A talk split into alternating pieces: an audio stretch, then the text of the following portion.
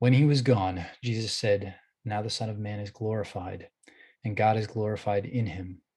If God is glorified in him, God will glorify the Son in himself and will glorify him at once.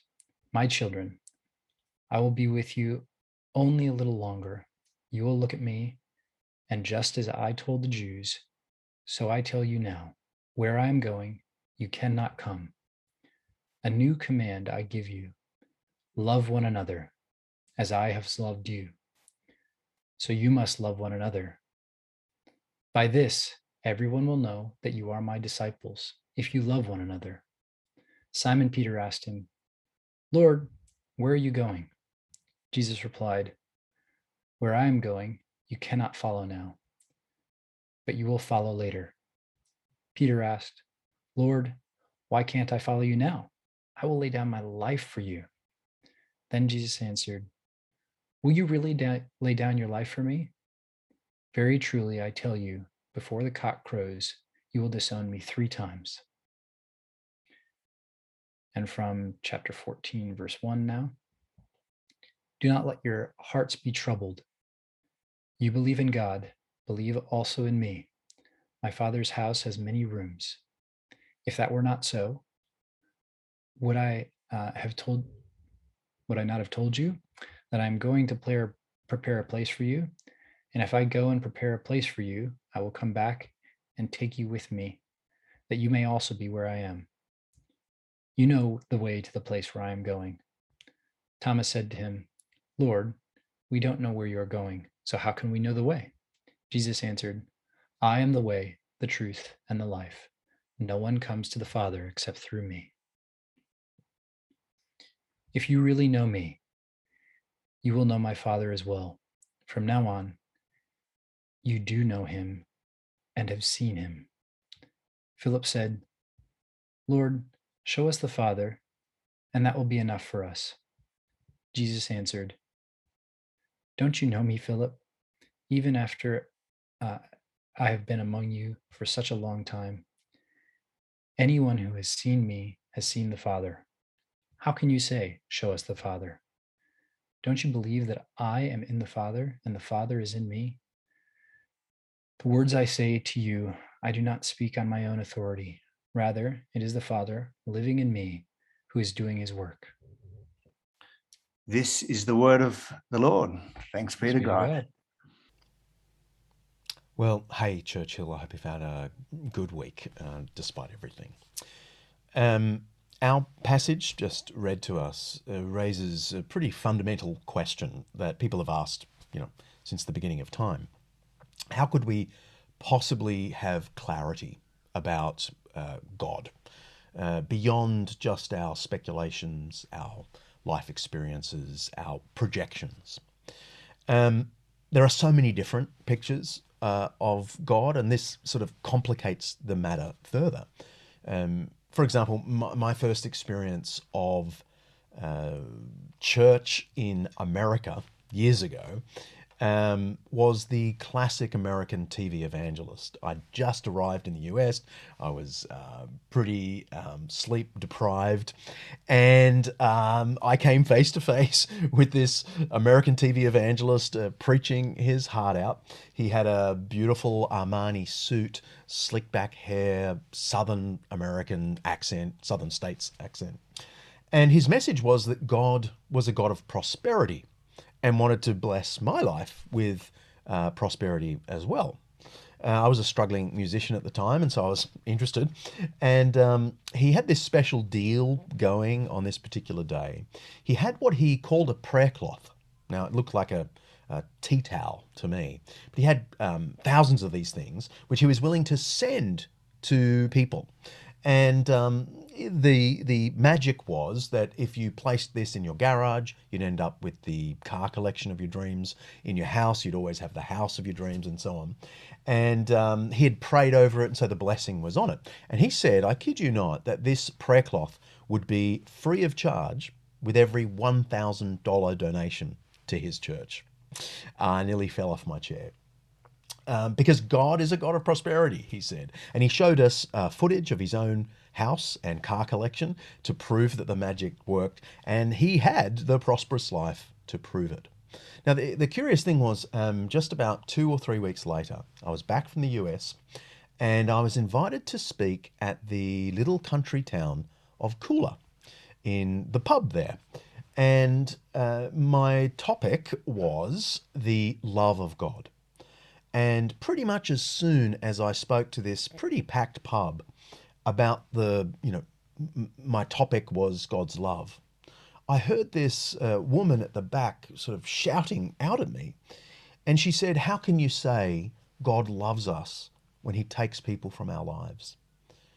I thanked her for the comment. I went on with my thing, and I saw this silhouette stand up at the back and start walking toward me and sat right in the front row and just stared me out uh, for the whole time. Now, afterwards, I grabbed a drink, I sat down with her and heard her story she had just lost uh, the only people she got on with in her family to a terrible um, accident. And she said God was punishing her. She had uh, left her husband for another man, she'd left that man for another man. And she said, God is an ogre, a tyrant, and he's punishing me. So, what a contrast. Two totally contradictory pictures of the Almighty both firmly believed, uh, based on life experience, it raises the question who's right and how could you ever know? And I imagine, uh, perhaps less dramatically, uh, the same is true for people uh, watching me right now. Um, some of you have had, you know, blessed lives, and you know, despite everything, you're still feeling pretty chipper. And maybe, to the extent you think about God, you project those happy thoughts onto God.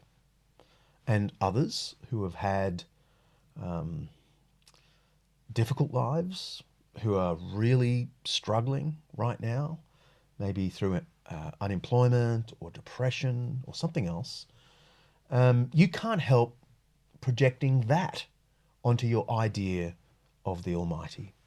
And it leads to the understandable criticism that in the end, maybe that's all it is. Maybe God is just a projection of our feelings, of our uh, personality and experiences. Uh, this was certainly the claim of uh, Sigmund Freud, the father of modern psychology. He made the point that uh, really God is entirely a projection, our parental longing, our longing for the great daddy in the sky. Um, it's actually much older than Sigmund Freud, um, the um, philosopher before Socrates, even um, uh, uh, Xenophanes, was adamant that there must be a God. I mean, he was rationally committed to the idea there must be a mind behind the laws of nature. Um, but he also said anything you say beyond that is really just a projection, a cultural guess, a cultural uh, projection. So here we are differing views of the Almighty based on life experience or culture? Um, is it all just a projection? Can we possibly find clarity about God uh, beyond our mere personality, beyond our uh, preferences? It may surprise you to know that uh, this is a question put to Jesus by those closest to him. Um, our passage uh, unpacks this in a quite dramatic way, and Jesus' reply to this question um, is not just a, a new answer, it's a new kind of answer. And I hope I'm able to unpack the profundity uh, of what Jesus says. Uh, the passage is set on Jesus' uh, last hours, actually. It's a night or maybe two uh, before his um, execution. And he, after three years of public ministry, says to his closest disciples, that he is now going, that this is the end.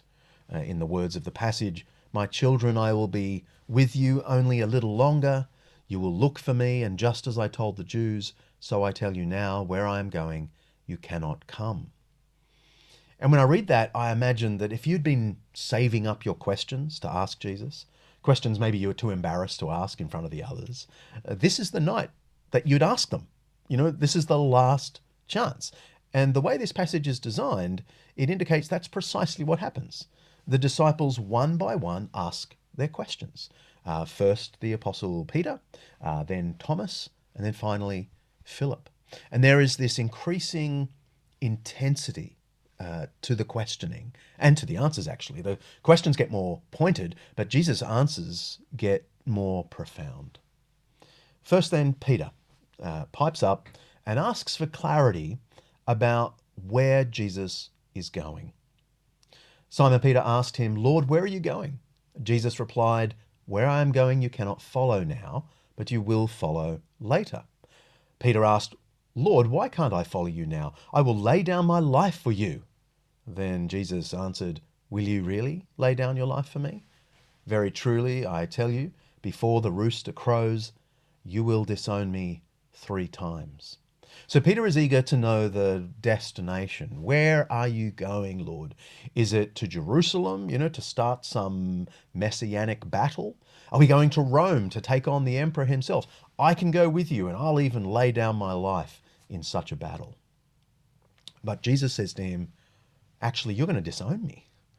And I find this remarkable. If you're not used to reading these Gospels, it is uh, one of the signs of their truth telling that all four Gospels report the failure and betrayal of Peter. Uh, Peter really does disown his Lord in the final moments, and all four Gospels are open about that, even though all four Gospels revered the Apostle Peter. Anyway, um, that's what makes Jesus' reassurance in the very next line so uh, poignant. Despite Peter's failure, the failure of all of them actually, there is still a place for them. Look at the very next lines. Do not let your hearts be troubled. I mean, he's just told Peter that he's going to betray him, but he says, Do not let your hearts be troubled. You believe in God, believe also in me. My Father's house has many rooms. If that were not so, would I have told you that I am going there to prepare a place for you?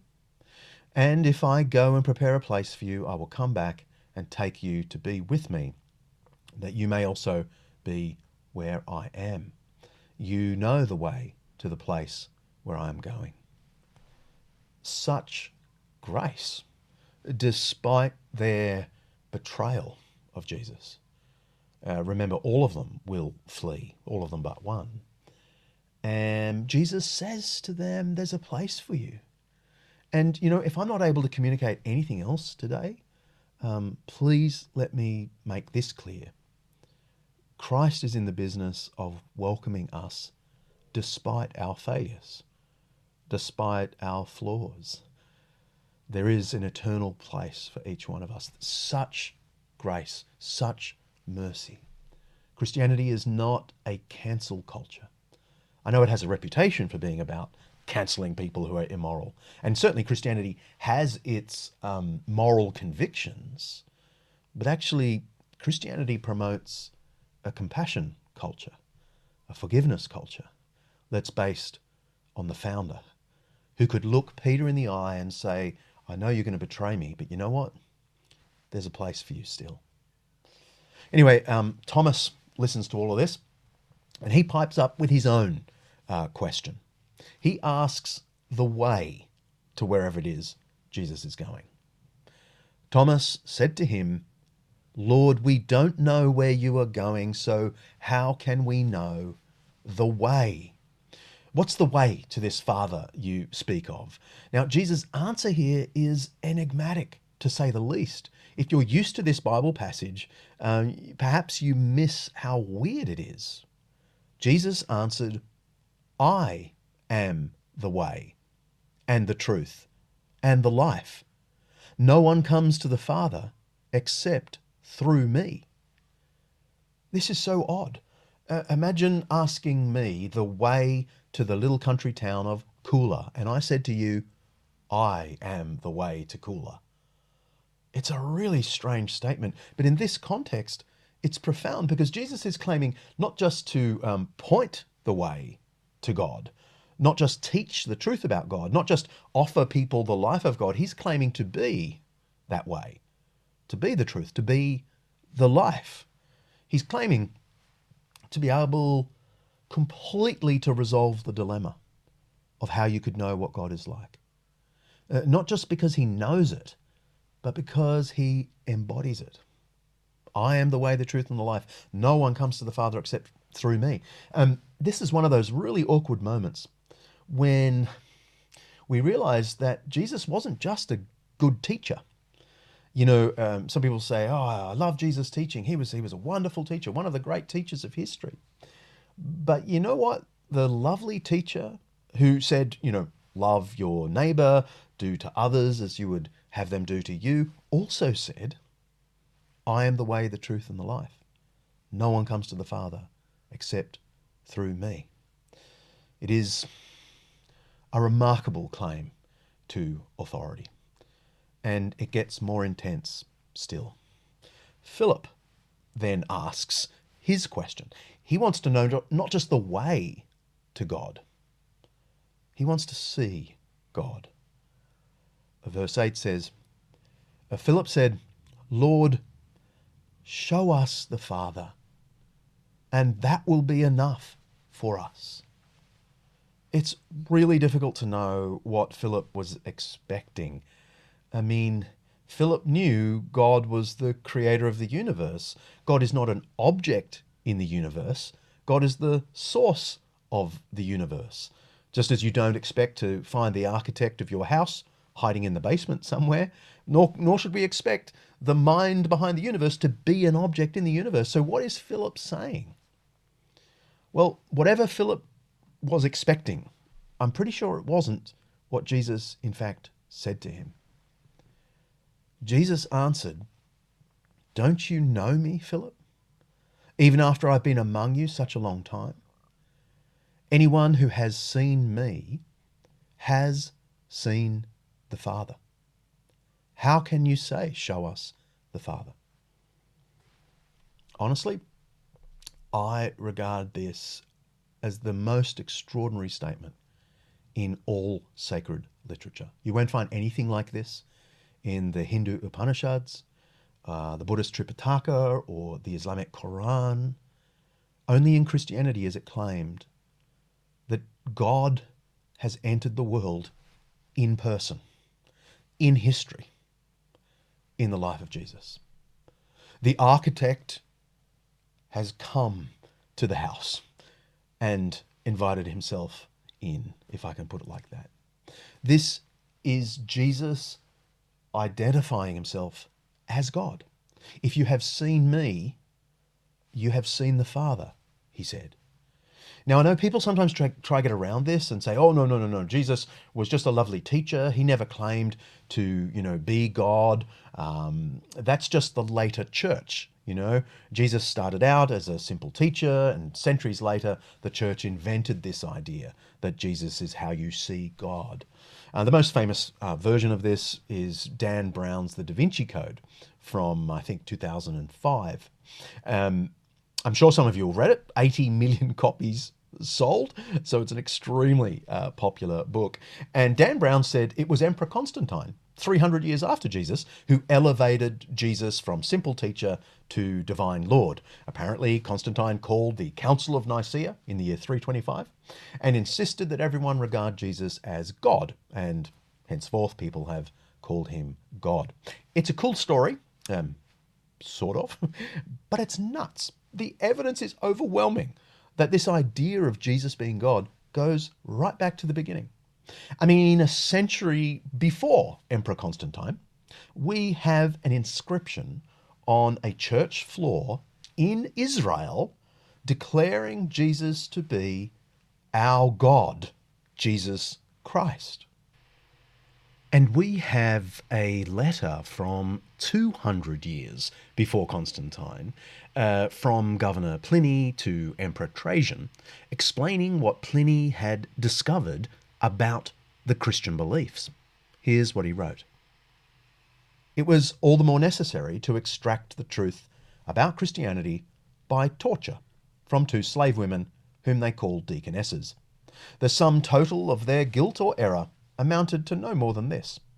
They met regularly before dawn on a determined day and sang antiphonally, in turns, a hymn to Christ as God.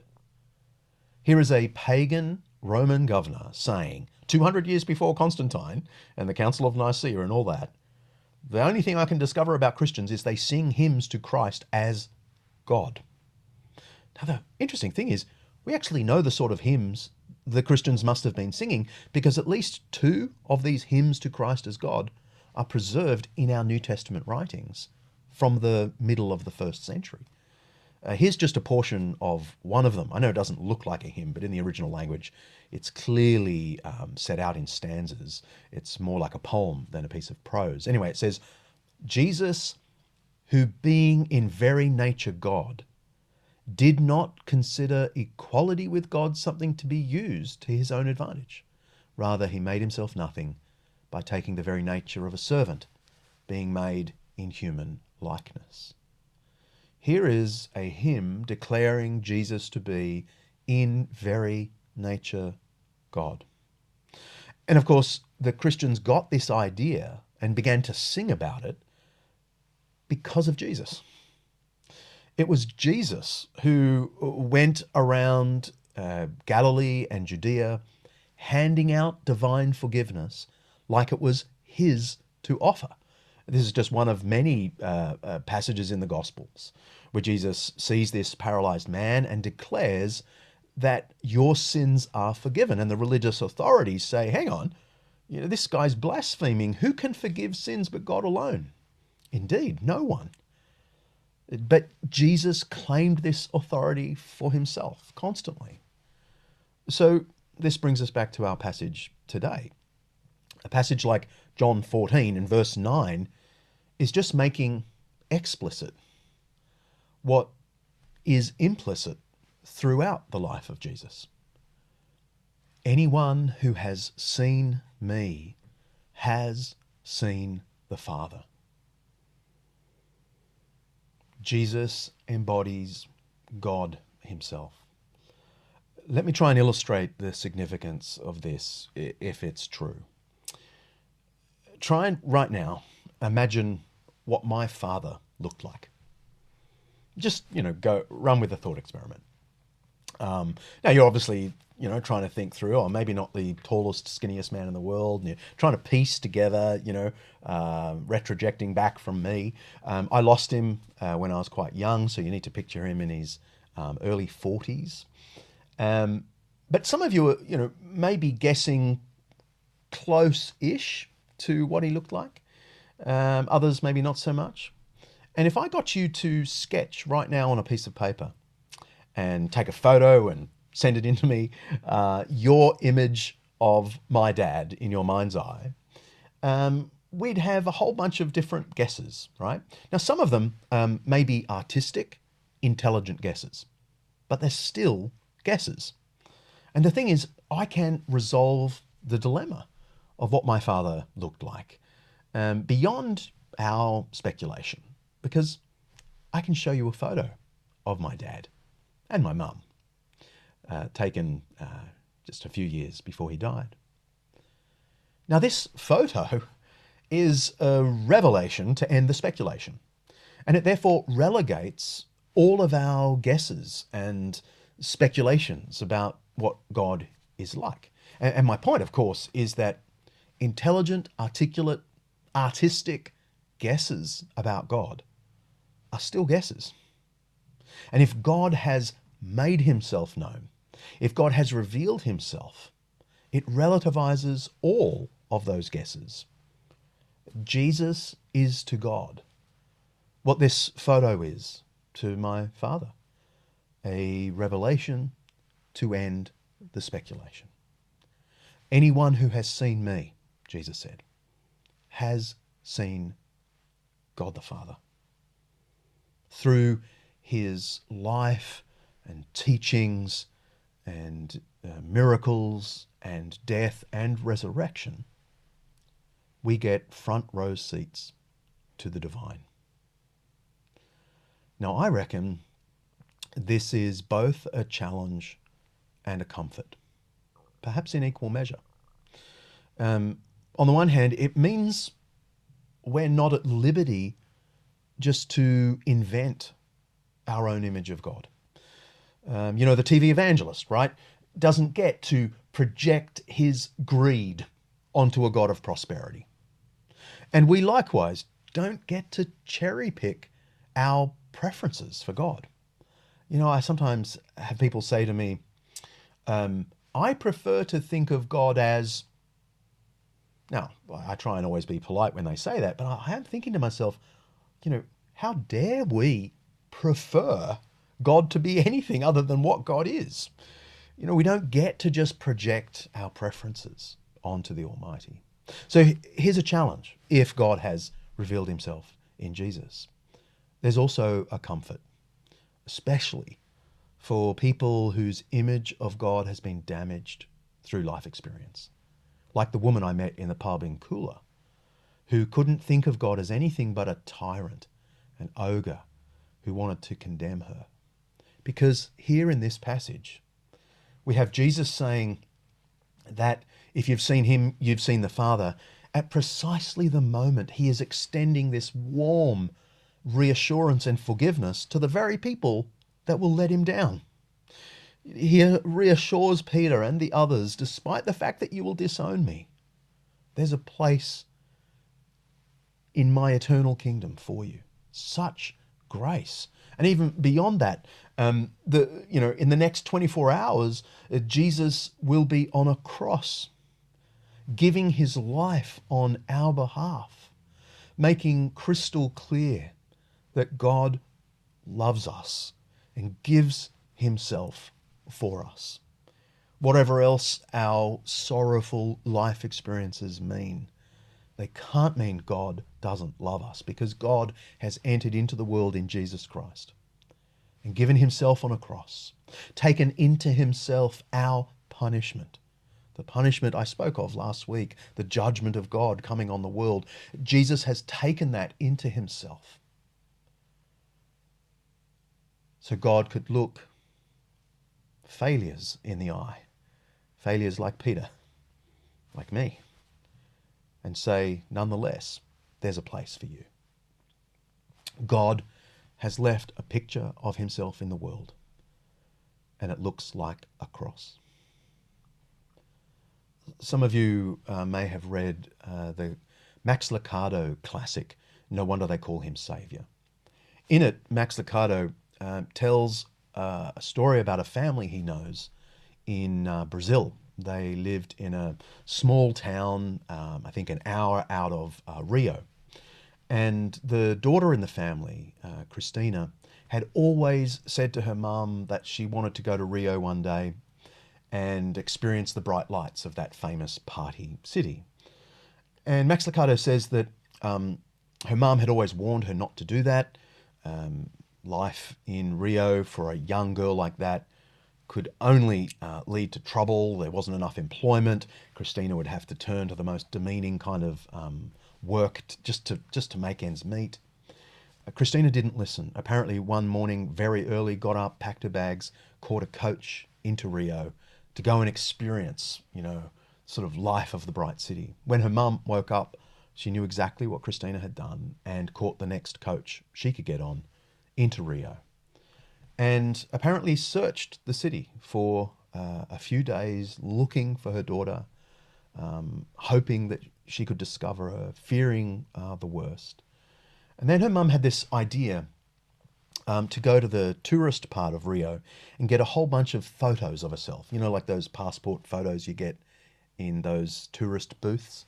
Put a dollar in or whatever, and you, you get a photo. And she got a whole bunch of them done, and then wrote a little message on the back of the photo. And then she went round to all the um, bars and sleazy joints and apparently stuck these photos all over the place, all around the city, in the hope that one day, if Christina ends up in one of these places, she would see the photo and get the message. Her mum went home, devastated, prayed her heart out that Christina would come home. Uh, weeks went by. Uh, it turns out Christina couldn't find um, regular work and had to turn to the most demeaning kind of work just to survive.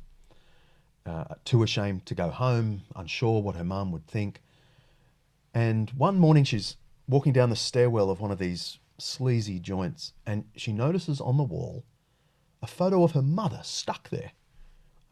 She couldn't of believe what she was seeing and she grabbed it.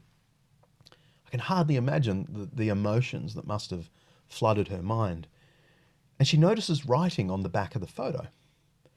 And she read the words, Whatever you've done, whatever you've become, please just come home. Whatever you've done, whatever you've become, please just come home. And she did. To the most amazing, heartfelt, joyous welcome from her family. In that moment, she had clarity. And I tell you that uh, apparently true story because it reminds me of this true story that God has left a photo of himself in our world Jesus Christ. And attached to the photo is a similar message. Whatever you have done, please just come home.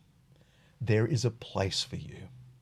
Christ has come searching for you and me, revealed God to us, and said, There is forgiveness, even for those who have failed. Come home. Come home. God bless.